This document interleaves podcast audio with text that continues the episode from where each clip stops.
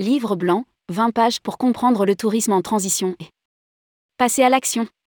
Groupe Skate et Sociovision. Pour passer du tourisme classique à sa version durable, par où on commence? Le groupe Skate publie un livre blanc pour aider à se mettre en mouvement.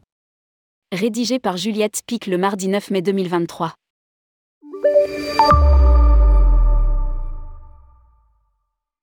Le tourisme durable a le vent en poupe. De plus en plus de jeunes entrepreneurs s'y. Les professionnels et les destinations ont tous en tête l'importance du durable. Pour autant, s'y mettre et commencer une transition n'est pas chose simple. Conscient de l'enjeu, SKET, filiale de la Caisse des dépôts et spécialisée dans l'accompagnement des collectivités et des territoires, et Sociovision, groupe IFOP, sociologie, compréhension et anticipation des mouvements de société et des tendances de consommation, se sont réunis pour publier leur livre blanc. Le tourisme en transition, relever le défi du passage à l'action. En moins de 20 pages, l'ouvrage est construit de manière simple et relativement efficace, pour aider les professionnels du tourisme et des territoires à trouver leur marque et commencer à changer leurs habitudes. C'est tout le sujet du livre blanc, qui aborde à la fois les besoins et envies des clients, les enjeux, et les solutions à mettre en place. Des émissions en hausse. Si l'on accepte quelques irréductibles du C'était mieux avant, plus personne ne nie l'empreinte du tourisme, à la fois sur le climat, sur la biodiversité ou sur l'humain. C'est le transport qui a la palme de l'impact et sur lequel il est décisif d'agir. Ces émissions proviennent aux trois quarts de la mobilité des touristes, le transport aérien représentant 40% du total à lui seul.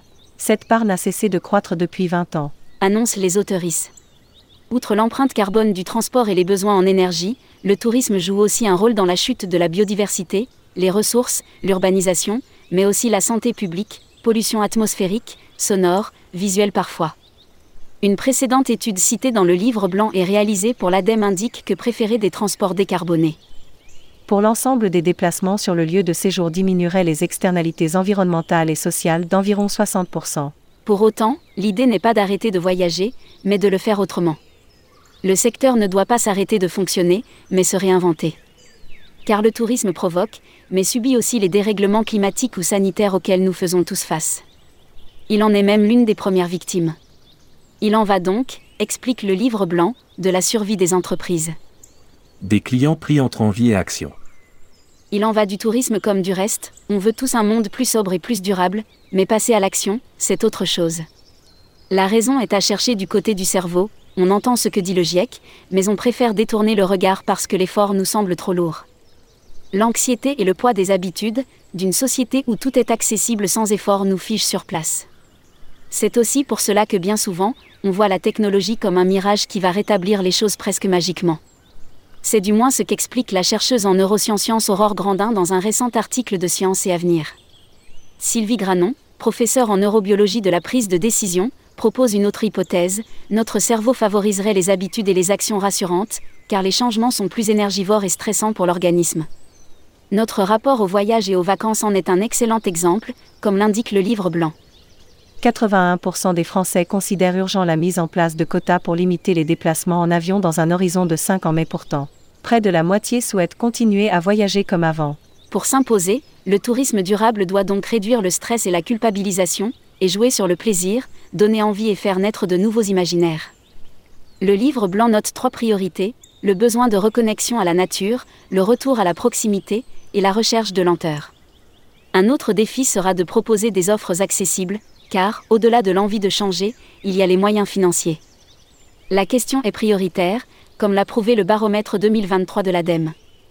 Les 6 enjeux et 11 solutions. Les auteurs du livre blanc notent un paradoxe, des outils existent pour les professionnels, calculateurs d'impact, labels, aides publiques, mais ils sont assez peu connus ou reconnus du grand public. Les touristes auraient, selon eux, du mal à adapter leurs pratiques et comprendre comment leur choix pourrait faire bouger les choses. Il cite six enjeux, pour atténuer ou adapter certains comportements, jauge. Calibrer la fréquentation sur l'année en tenant compte des périodes d'affluence. On communiquera sur des modalités de réservation ou de visite, les modes de déplacement ou de stationnement, l'accueil. Carbone. Le calcul du bilan carbone, développé par Jean-Marc Jancovici pour l'ADEME, permet d'estimer l'impact d'une activité pour engager une transition sur des bases objectives. Biodiversité. Éviter les transports carbonés et la pollution lumineuse, encadrer les touristes et leur faire découvrir la biodiversité pour limiter l'impact et donner envie de la respecter. Ressources. Être sobre dans l'utilisation de l'énergie, de l'eau, de l'alimentation, en passant par la rénovation du bâti, les circuits courts, le vrac, la réduction du gaspillage et des déchets. Vulnérabilité.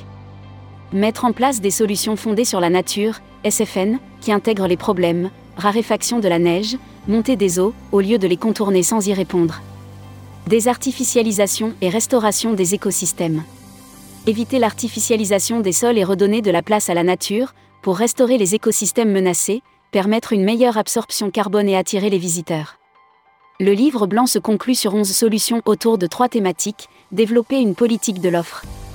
Penser un séjour en intégrant le voyage, pas simplement la destination, faire rêver avec des hébergements innovants et intégrés au paysage, valoriser le patrimoine local, travailler avec les différents acteurs locaux pour aider à la transition de tous.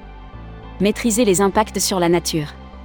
Valoriser et encadrer les activités pleine nature, protéger les écosystèmes et sensibiliser les visiteurs, renoncer à l'artificialisation et redonner sa place aux vivants. Mieux gérer sa destination.